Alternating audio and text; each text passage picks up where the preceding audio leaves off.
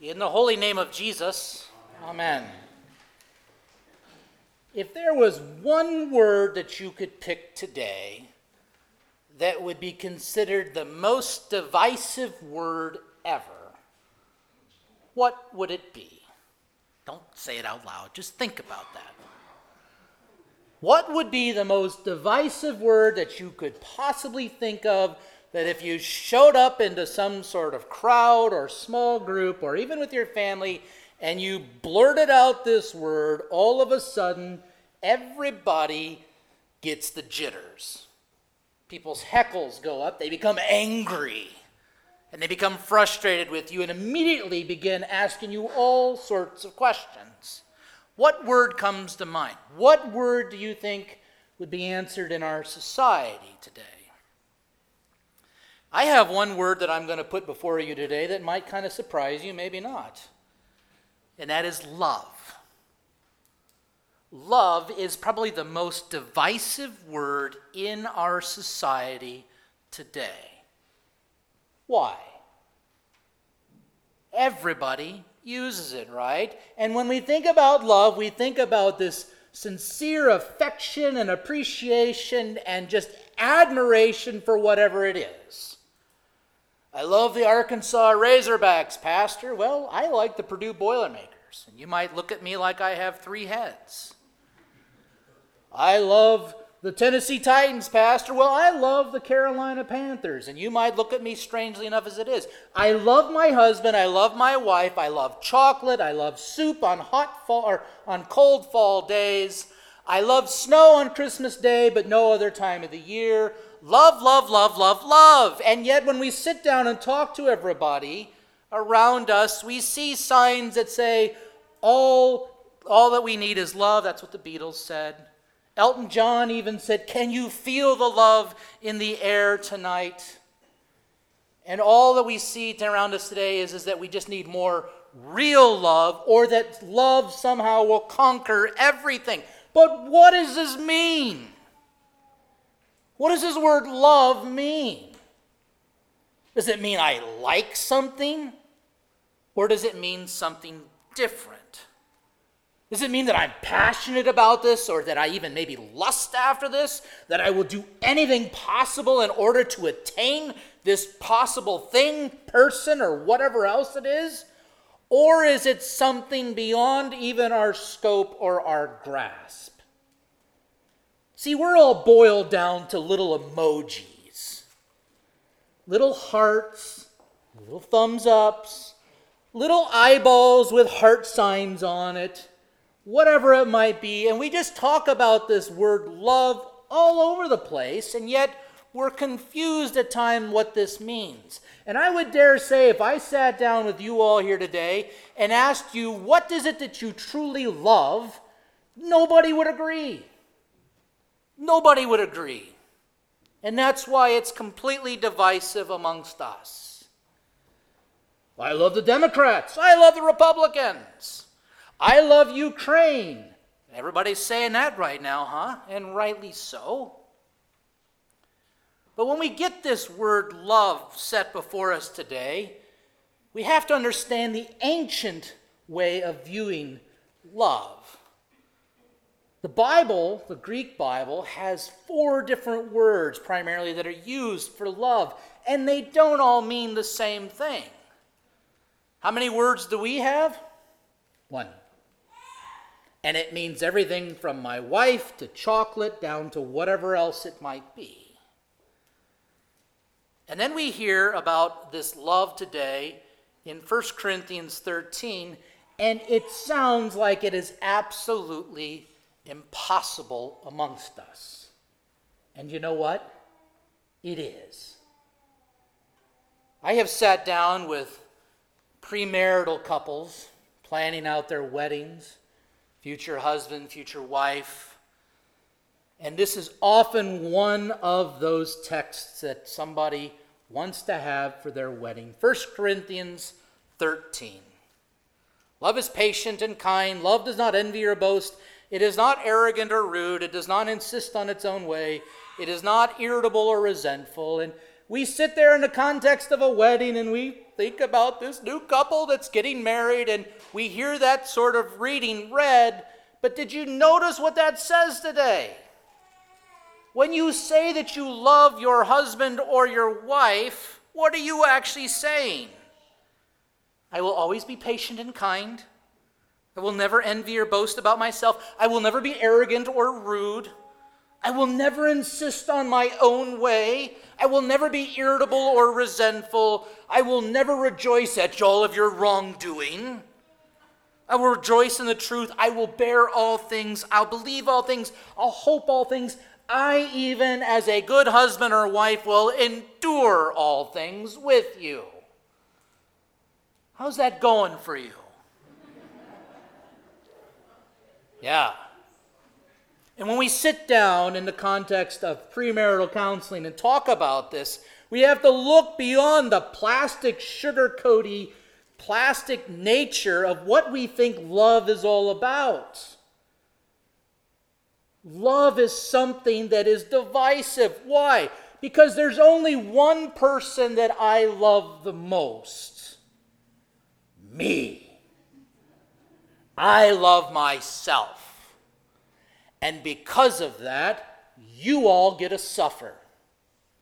You all get to suffer because I'm so self-centered, so self-loving, so self-concerned about me, myself, and I, the unholy Trinity, that everybody else needs to get out of the way in order that I can experience my love when and where I want it. And guess what? You're all the same. And now all of a sudden, we're a bunch of people who are completely in love with ourselves that we completely forget and do not even understand what it means to love somebody around us. And if there was ever a reminder for us today of the world that we live in, just take a look at this past week. Take a look at what's going on in Europe right now. Take a look at who we are as a country today. Take a look at your own life. Take a look at the church. Maybe how we've treated one another in the life of the church or how people have treated you in the life of the church. It doesn't seem like it's full of love. This is why God must come to you and to me from outside of us and give us a forearm shiver and a smack in the head and show and tell and reveal to us what true love is. Greater love is this. No greater love is this, that one should lay down his life for his friends. People have been talking about the president of Ukraine. He's not leaving the country. He's put on war fatigues and he's going to battle. Look at the love of country that he has.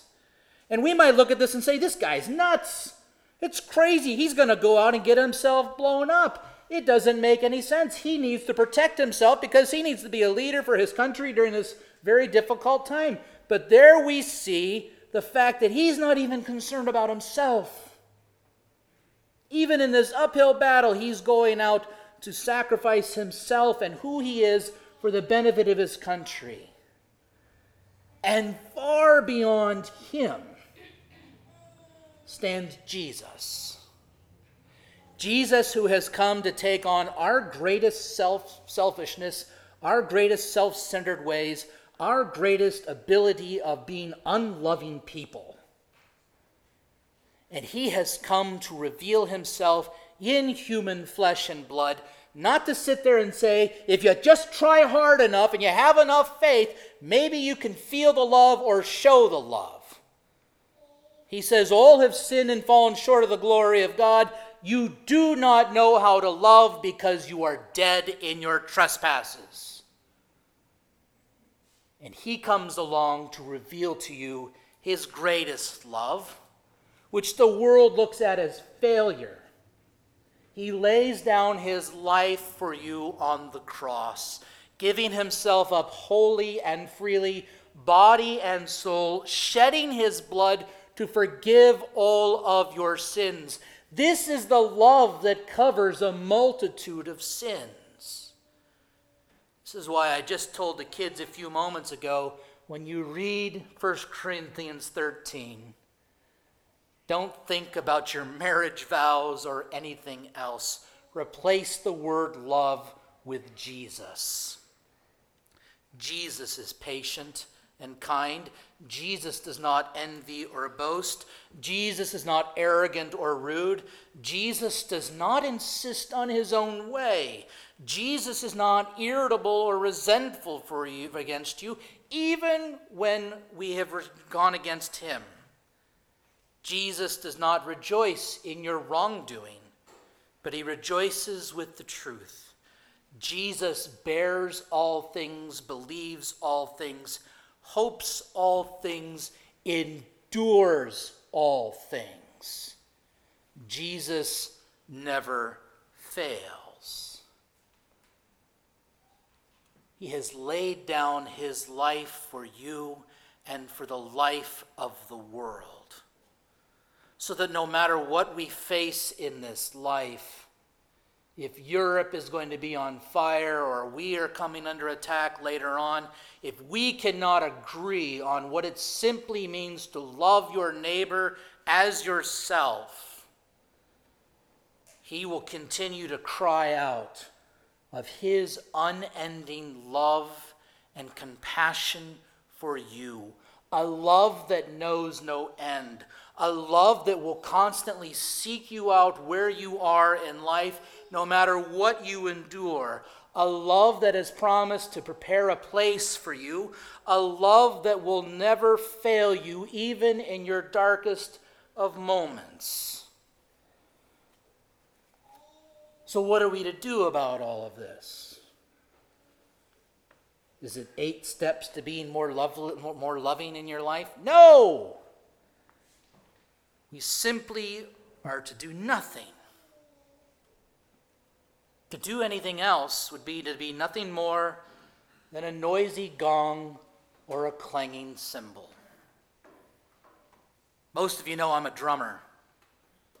Got a few drum sets downstairs. One of my largest cymbals is 24 inches in diameter. You might, whatever, that doesn't mean anything.